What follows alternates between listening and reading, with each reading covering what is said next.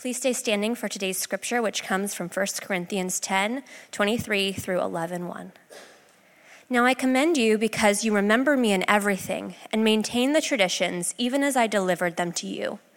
But I want you to understand that the head of every man is Christ, the head of a wife is her husband, and the head of Christ is God.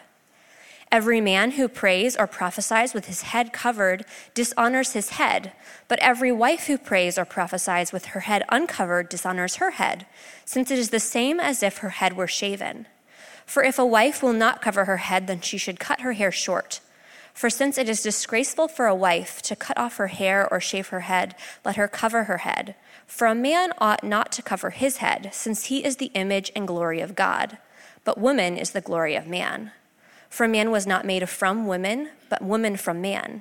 Neither was man created for woman, but woman for man. That is why a wife ought to have a symbol of authority on her head, because of the angels.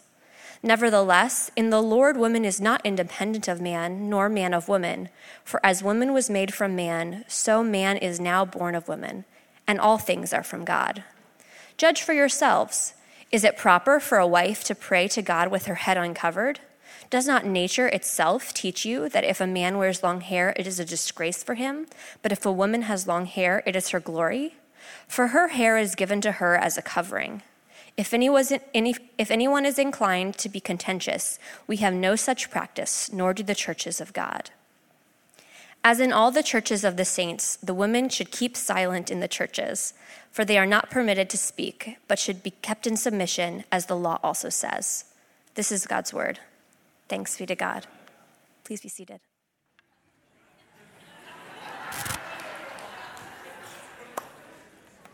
I do not feel well. this morning I woke up and I thought, this is embarrassing. No, really, I mean, uh, as she's reading, I hope you didn't, I hope you caught it, right? A woman reading the scripture saying that women should not speak in church. So, what does this mean? What's going on? Right? Welcome to church, okay? I don't know if you've. So first of all, let me let me place you, especially if you're a guest or a visitor. Why in the world would we choose this passage to preach on? Well, we didn't really choose it. We, primarily, we didn't choose, choose it. We chose to walk through 1 Corinthians, and this is in 1 Corinthians. So we're in a series in that book, and in fact, we, we think that it's a the best practice ordinarily to just, for the most part, pick a book and just walk through it, right? And so this fall we're going to be in the Old Testament. So that's our practice here, and this is how we come to this passage. Now, you notice that uh, the, the next passage is from chapter 14, that, that last part about as in all the churches of the saints, the women should keep silent in the churches. But where we are is actually chapter 11. I just, that's relevant, so I wanted to bring that last portion into today.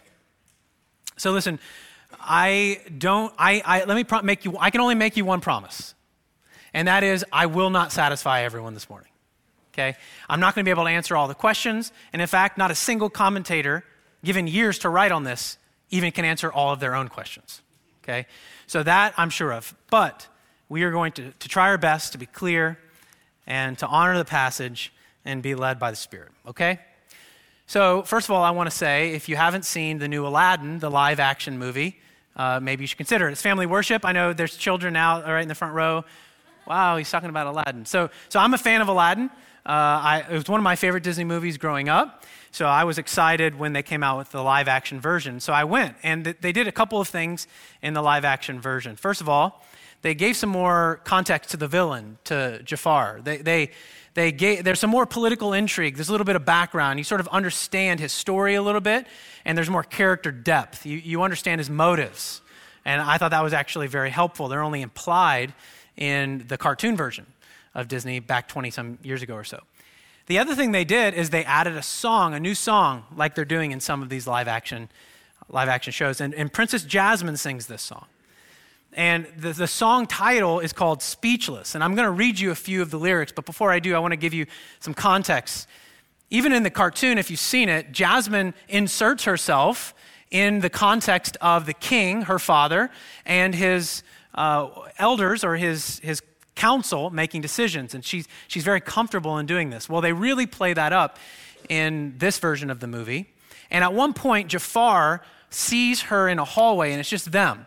And, and he walks up to her and he says this Life will be kinder for you, princess, when you accept these traditions and understand it is better for you to be seen and not heard.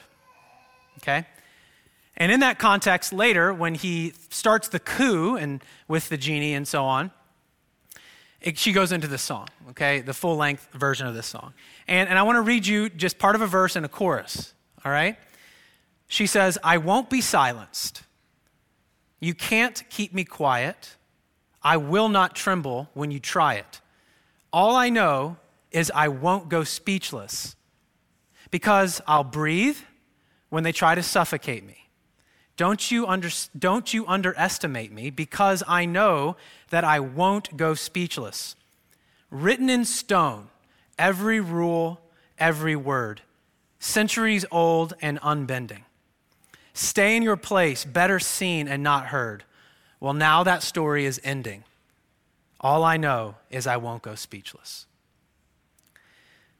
Is this what Paul is saying? Is Paul pulling all women aside and saying, Life will go kinder for you, women and wives, when you learn you're better to be seen and not heard. Is that what he's saying?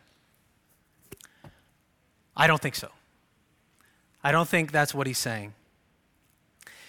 You know, I think each cultural moment when they interact with the Bible has certain challenging passages. But even now, different passages are different uh, have different levels of difficulty depending on where you live, what part of the world you live in, what your background is. But for us, this particular passage is at a cultural fever pitch, right? And, and it ought to be, right? I mean, so even recently in the news, I, for, I know for decades, for generations, equal pay for women and men has been a conversation. Uh, trying to do away with many or any really distinctions between man and woman right? And right now, I don't, I haven't followed the details, but a couple of weeks ago, I was read a story about the, the U.S. women's soccer team versus the U.S. men's soccer team and the difference in pay. Now, I, I don't even have an opinion on that except to say that it's getting lots of airtime, right? And so we're familiar with these. So when we come to this passage, our ears perk up in a way that in some parts of the world, even today, ears ought not perk up or don't perk up, okay? So I do want to say in our passage today, Paul is distinguishing between men and women. He is saying there is a God given, cult, not, not only a cultural, but a God given distinction between the role of men and women in the world and in life. But we need to understand why, and we need to understand the context in which he's speaking. Okay, those two things are very, very important. In our passage today, Paul is distinguishing between men and women, but why? And in what context is he speaking. Now, the title of this whole series is Family Matters. It's sort of a double entendre. What it means is family matters, that is the local church family matters, but also Paul is dealing with family matters in this letter. Okay? So we need to understand that this is an in house conversation, and particularly, it's issues in Corinth that are arising that's causing Paul to write this letter. He's writing this letter not to you and me. We've said this before. He's writing this letter to Corinth, a very particular church in the first century. However, this letter is for you and me because we are a part of God's family. Do you see the difference? So, first we have to understand what he's writing to, and then we can understand how it applies to us. So, what I'm actually going to do is going to take this whole opportunity to talk about at the end how we deal in general with difficult passages. All right, so I actually I have three points, but I want to deal with the whole passage all in my first point. So it is going to be the longest point. I want to deal with the whole passage in the first point. Then the second point is very short, and then I have one more point. And in that third and final point, what I want to do is talk about what are principles of how we can approach and deal with difficult passages in the Bible. Okay? So first of all, what is Paul's point in this passage? What is his point? If you look in verse 2 with me, he says, Now I commend you because you remember me in everything and maintain the traditions, even as I deliver them to you. He says now because this is a transition. He's in verse 11, chapter 11 through 14, he's going to be dealing with issues in public worship. Okay, so next week he's going to talk about communion, and then he's going to talk about spiritual gifts as they're exercised in public worship, and then he's going to talk about spiritual gifts again, even more directly applied in public worship in chapter 14. All right, so we're in a section now where Paul is talking about public worship and how the church uses their gifts to build one another up in public worship. All right, that's the context, that's where he's making that transition. And he says in verse 2 I commend you because you remember me in everything and maintain the traditions. Now, from here on out, it, it either sounds like he's being um, sarcastic, right? He's saying, I commend you for listening. Now, backhanded comment. You're actually not listening, and I need to correct you. That, that's what some commentators wonder. I actually think what's happening is, for the most part, in their correspondence, the Corinthians have been doing what Paul has asked them to do slowly but surely, but he wants them to understand why he's asked them to do these certain things. And so I think he's expanding and unpacking his remarks from uh, starting in chapter 3. Okay? So in chapter 3 he says, "I want you to understand, that's where I get that, that the head of every man is Christ, the head of a wife is her husband, and the head of Christ is God." So two preliminary points. I've already said it, this is about public worship, not life in general. Do you hear that? Everything Paul is saying is about public worship, the church gathered, not life in general. There are implications to life in general, but that's not primarily in his focus here, okay? He deals with those issues and other places. Second, he's not talking about men and women generally speaking. He's talking about husbands and wives. That's what the passage says. Wife and husband. Now, if you have some translations do translate this woman, okay? But even then, the context almost certainly leads us to know that they're talking about husbands and wives. The Greek word for wife and woman is the same word.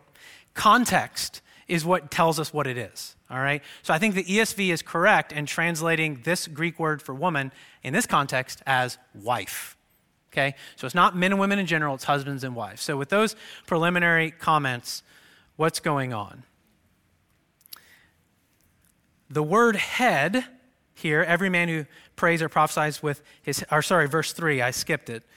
The head of every man is Christ, the head of a wife is her husband, and the head of Christ is God.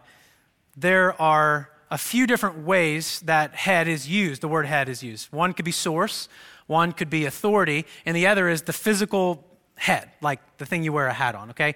And all of those are probably at play, actually, in what Paul is talking about, but he keeps switching back and forth without actually telling us explicitly what he's doing.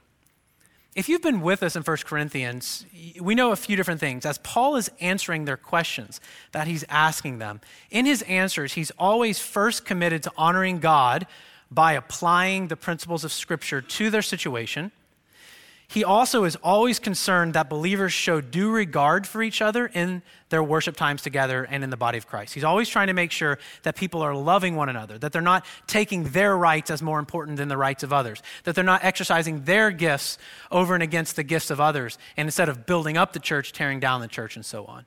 We've seen that a lot. What we're going to see even more so in these three chapters is the third thing that Paul is always concerned about. And Paul is always concerned with the testimony of the Corinthian worship meetings in the, in the sight of unbelievers. Okay, he's always aware that these gatherings are public, and so he expects there are unbelievers there. And he wants people to be able to understand what's going on and not be unduly put off. And that's going to become more clear over the next weeks, okay, especially in chapter 14. But our passage today, he does all those three things, okay? And, and he answers the question why should women cover their heads in worship? Which I know is your question, right? Why should women cover their heads in worship? He answers that question under those three principles of the glory of God, the honoring of relationships, and the, the witness of the before the unbelieving world. He, he gives twofold answer, okay? Again, I know I'm talking fast. Why should women cover their heads in worship? That's the question. Twofold answer, okay? First, he says, because it's true to God's design and it honors the relationship of husbands and wives in worship. Okay? I get this from chapter 3, I mean, verse 3 particularly, and 11 and 12. But verse 3, I want you to understand that the head of every man is Christ, the head of a wife is her husband, and the head of Christ is God. What he's probably talking about is the head in terms of authority. Okay? In a husband, in a marriage, the husband has authority over his wife. It's in Ephesians 5, it's in Genesis, it's, it's all over the place, okay? So he's picking up on a very non controversial biblical understanding of husbands and wife. But as he unpacks it in other places, what does that authority mean? Well, it means that the husband is to love and sacrifice themselves in protection and service to their wife. Okay, so it's a sacrificial giving of oneself and a protection and an oversight.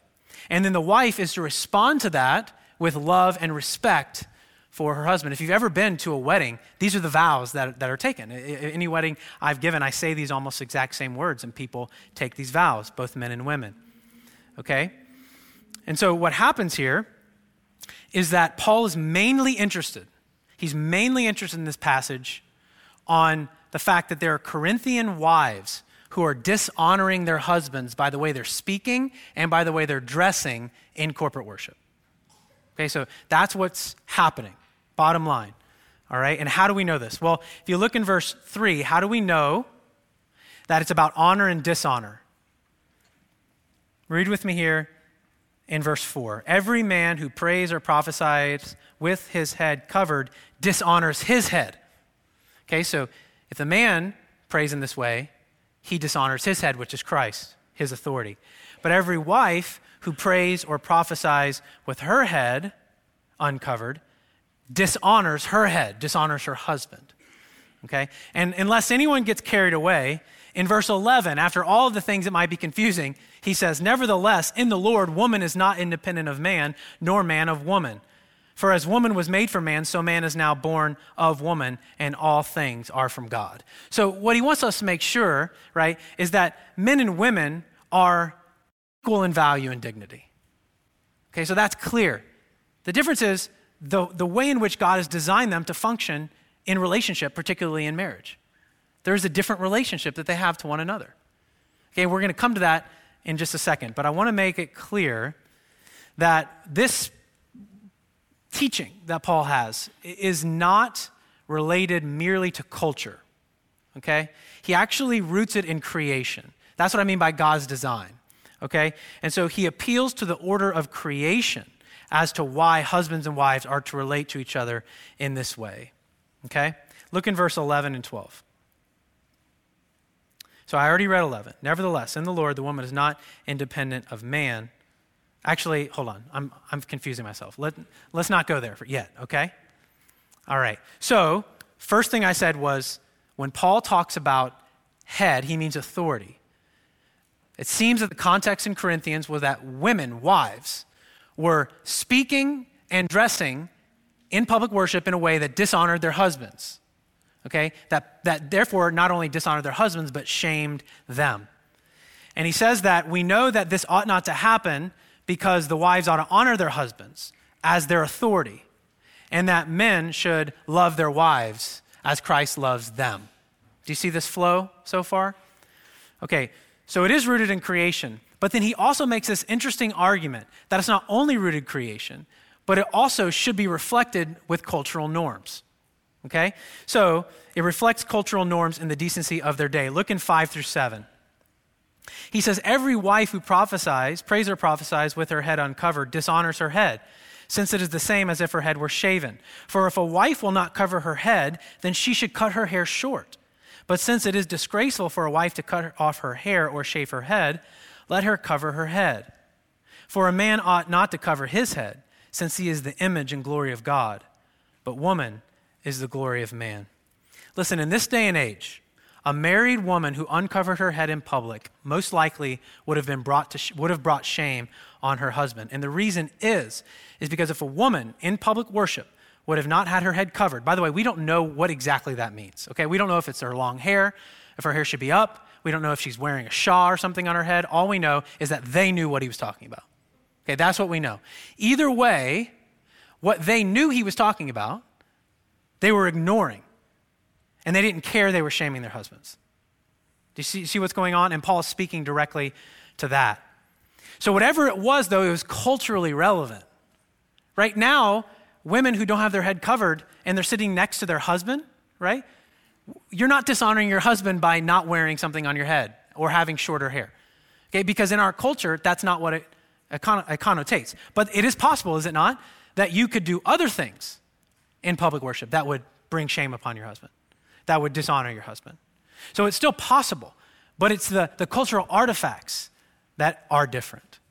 Okay, but the principle, his point, is still the same. So again, in that culture, if a wife in public was, was not doing what Paul was telling her to do, it was bringing shame on her husband. Okay? Now, it could have been because when a, a, married woman didn't have whatever was going on in covering her hair, it could mean that she was available, if you know what I mean. She was available, or that she wasn't married. And if a woman who has acted outside of her covenant relationship physically with a man was caught, she'd have to shave her head. And therefore, she would walk around and that would bring shame on her and her husband. And Paul's saying, the actions that you're doing in church are so shameful, they're as if that were that happened. Okay? So here's the, that's a little bit more of the context. Another reason why we know that this is culturally conditioned, some of it, okay, is that he says that if men pray or prophesy with their head covered, that they're bringing shame upon their head. But in Exodus chapter 28, Aaron the high priest is commanded by God to wear a turban when ministering. Okay? And if he's wearing a turban on his head when ministering, it means he's praying and prophesying and his head is covered. We know that throughout church history, uh, uh, pastors and bishops and so on wear orna- ornamental sort of hats on their head, right? Eh, the whole time. All right? And so we know that in general, he's not saying a man covering his head or a woman wearing a shawl. The, the point is this is that each the man and the woman particularly in this instance in public worship, are to honor their God given roles and seek to respect and honor the relationship. And that was not happening. And that's what Paul's speaking to. Okay? Paul's teaching was in response to a particular instance in 1 Corinthians where the women were bringing shame upon themselves in public worship and their husbands, and he's speaking to that. Okay? Super clear, right? Just to let you behind the curtain a little bit here, I, this is the, uh, I think this is true. I, am almost, I can't think of another instance where this uh, would not be true. I've never studied and preached a passage yet, this is, the, this is the one, where commentators disagree with each other so much. But it's not contentious. Sometimes it's contentious, but it's just confused. Everyone's just a little confused. And, the reason is, is because Paul is responding to a letter that we don't have. And that's okay that we don't have it, but the Corinthians, he was speaking, it's like we're listening to one side of a telephone call. We're not in the other room, but we're trying to put together exactly what's happening. And we get the gist of the conversation, especially when we put it in context of the other letters that Paul wrote. But nevertheless, this is a bit confusing. Okay? So before I move on to general principles, I, I do want to speak to what's happening in the end where he tells women to not talk in church, wives particularly. All right? So this was in our passage. Uh, if you look here in verse 33, as in all the churches of the saints, the women should keep silent in the churches, for they are not permitted to speak, but should be in submission, as the law also says. The women should keep silent in the churches. Obvious question. In the first part, the question was, what does it mean, head coverings and all of that? This one is, does he mean not speak at all? Or women to keep completely silent? That is to say, not say a word. I, I think the answer to that is no for two reasons from the passage, okay? The first reason is we didn't read verse, uh, verse 28 in chapter 14. We just picked up in verse 33. But there's some whole business about speaking in tongues there, and aren't you glad we didn't take that on today in this sermon yet? But there's this whole business there. And of course, men and women, most likely, but definitely some men were speaking in tongues. And Paul's giving them direction on what, if they are to do that, what that has to mean in Corinth, okay? And one of the things he tells them is that if there is no interpreter, you must keep silent. Same word. It's the same word in Greek. He means keep silent on that issue, okay? If there's no interpreter, shut your mouth. Stop. You're confusing everyone. You're bringing confusion into corporate worship. You're inserting yourself and becoming a distraction. So don't. He says that in verse 28 about those who are speaking in tongues, men and women, right? Probably, presumably, men and women. But he's saying the same thing. So, what does he mean in this instance to shut your mouth, to remain silent? Okay? Uh, I don't think it's, it's simply to stop talking, and this brings me to the second reason. In verse 5, which we read, look with me. But every wife who prays or prophesies with her head uncovered dishonors her husband. He doesn't say every wife who prays and prophesies dishonors her husband. He says every wife who prays and prophesies in corporate worship without her head covered, whatever that means, okay, dishonors her husband. So what? What he's saying, I think, is that there were women who were praying and prophesying in public worship. Just like we have now, there are women who pray, women who read scripture. Hannah this morning read scripture, which is an extension in some way of proclamation. It just is. It's not authoritative from her, right? The elders oversee the whole order of service. I am presiding over the service as an elder. Okay? But Hannah read the scripture. She also led us in prayer. So there is a way in which somehow women do and can, in modern instances, and certainly in 1 Corinthians in this church, we're exercising some way of public prayer and some word based thing. Okay? We don't know exactly what it was. But the key is this is that they can do that provided they're dressed modestly, whatever that means again with their head thing covered, okay? That they dress modestly and that they respect their husband. They can't challenge his authority in the way that they do these things in corporate worship. And so it seems, okay, it's possible that wives were asking disruptive or challenging questions and interpreting in and interrupting, sorry, the congregational gathering. And they were doing it in a way that dishonored their husbands. That they were inserting themselves and disrupting everything and therefore bringing shame on their husbands. Okay? It seems that that's possible. And that a wife's public disagreement with her husband in the ancient world would be viewed as humiliating and would dishonor him. Okay? Now, such a reading does not lead to the conclusion that all women were asking questions in such a way, but some were. And Paul is speaking to them. If you guys could only see your faces right now.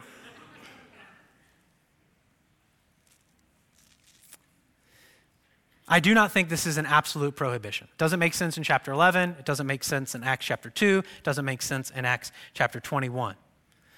Paul is likely forbidding wives to speak up both in interrupting ways, and here's the last way in judging and authoritative ways. Okay? And this is what I mean by that.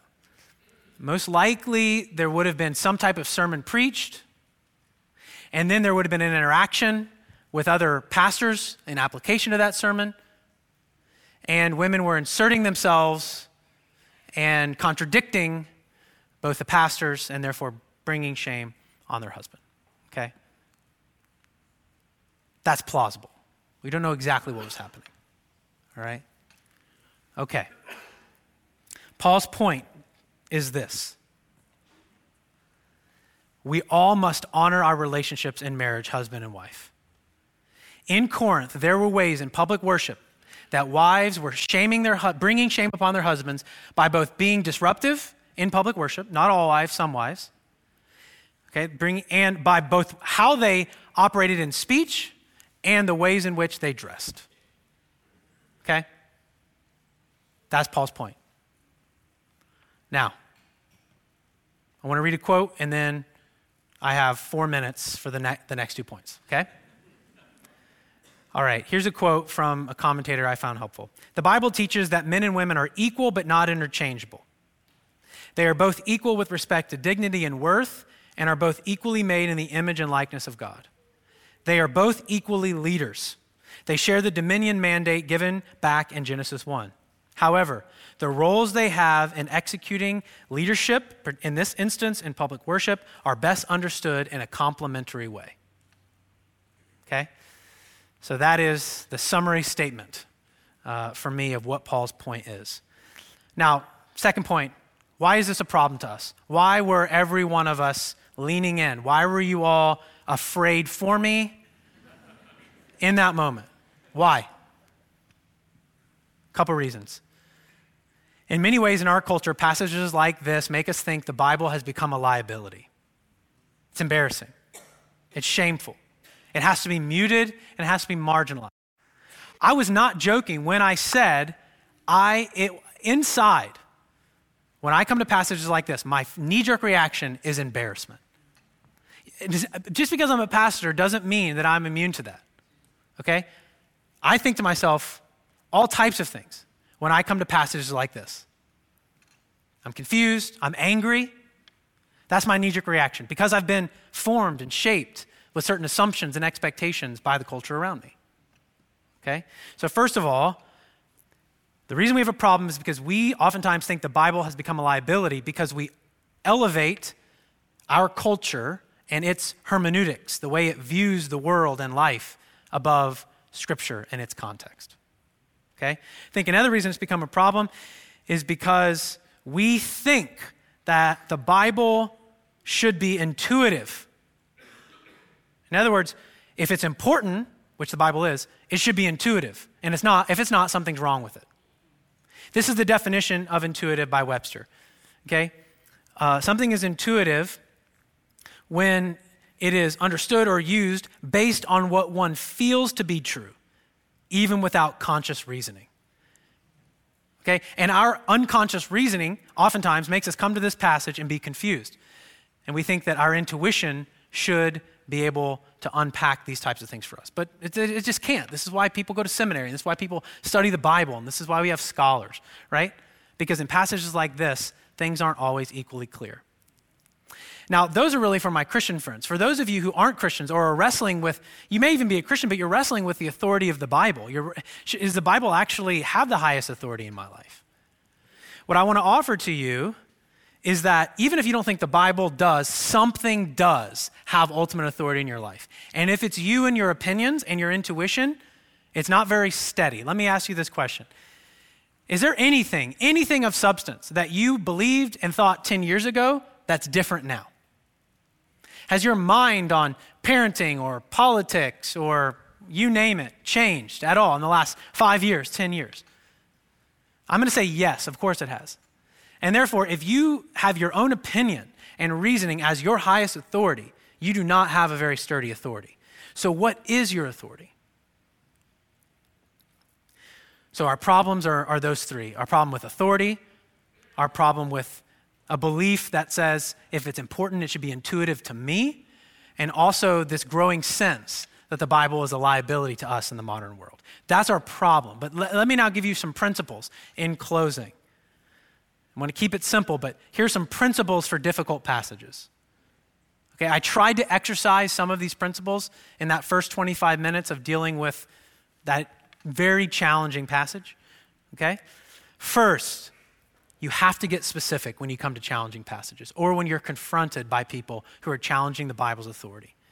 Okay? Many challenges to the Bible and Christianity thrive on vague generalities. All right? They sound very tweetable, but they're very general. So when you yourself have doubts, when you yourself question the authority of the Bible, when it speaks against or to your sexuality or the way you spend your money, or the way you spend your time. Right? There, let me just tell you this. Okay? There have been years where I and many of you have looked at your year end giving statement at the amount of money and thought, oh, that hurts. I really could have used that money. Has that ever happened to you? I hope it's happened to you. It's happened to me. Okay? But then why don't I change it the next year? Why don't I give less money the next year?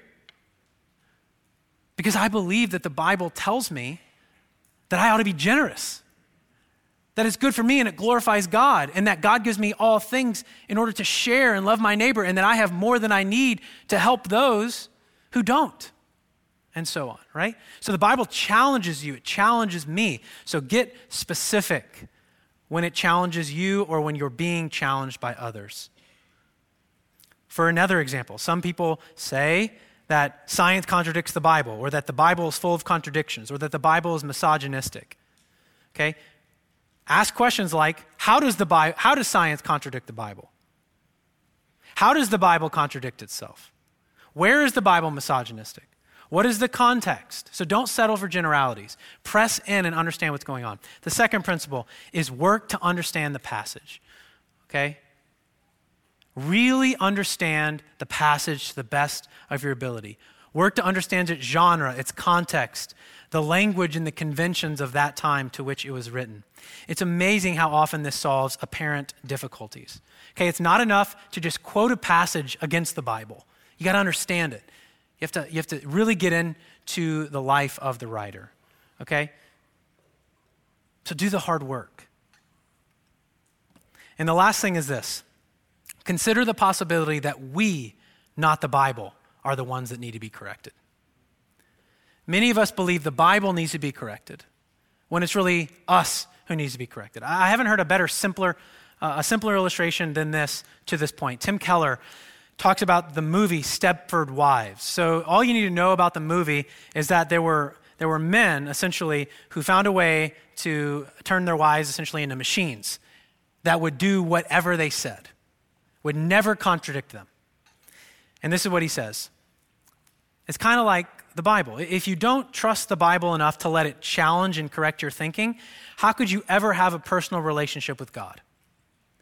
Is any truly personal relationship when the other person, or sorry, in any truly personal relationship, the other person has to be able to contradict you? Now, what happens if you eliminate anything from the Bible that offends your sensibility and crosses your will? If you pick and choose what you want to believe and reject the rest, how will you ever have a God who can contradict you? You won't. You'll have a Stepford God, a God essentially of your own making, and not a God with whom you can have a relationship and genuine interaction. Only if your God can say things that outrage you and make you struggle, as in a real friendship or a real marriage. Only then will you know that you've gotten hold of a real God and not a figment of your imagination. So, an authoritative Bible is not the enemy of a personal relationship with God, it is the precondition for it. When God contradict us, contradicts us, consider the possibility that it may not be God who has the problem. Why is this good news? Why is this good news? Why isn't just this me, the pastor, upholding the patriarchy, pressing down the people? Why is this good news to you? Because it gives you a rock to stand on. And I mean that in two ways. The Bible, God's word, does not change. It's solid rock. It's a refuge, to change metaphors. It's sweeter than honey. It's given for you and to you. It speaks to you, it encourages you, it's planted in your heart and grows. It does all of these things. It's like a seed that gets in there and just grows and grows and grows and brings about more and more life. It doesn't change. Your opinion changes. You know what else changes? Your performance changes right? Your obedience changes. But the Word of God, both given and embodied in Jesus Christ, doesn't change. And so you have a rock to stand on. Our cultural and personal opinions, as well as our obedience and performance, change over and over again. But our relationship with God is not based on our personal opinions. Our standing before God is not based on our obedience.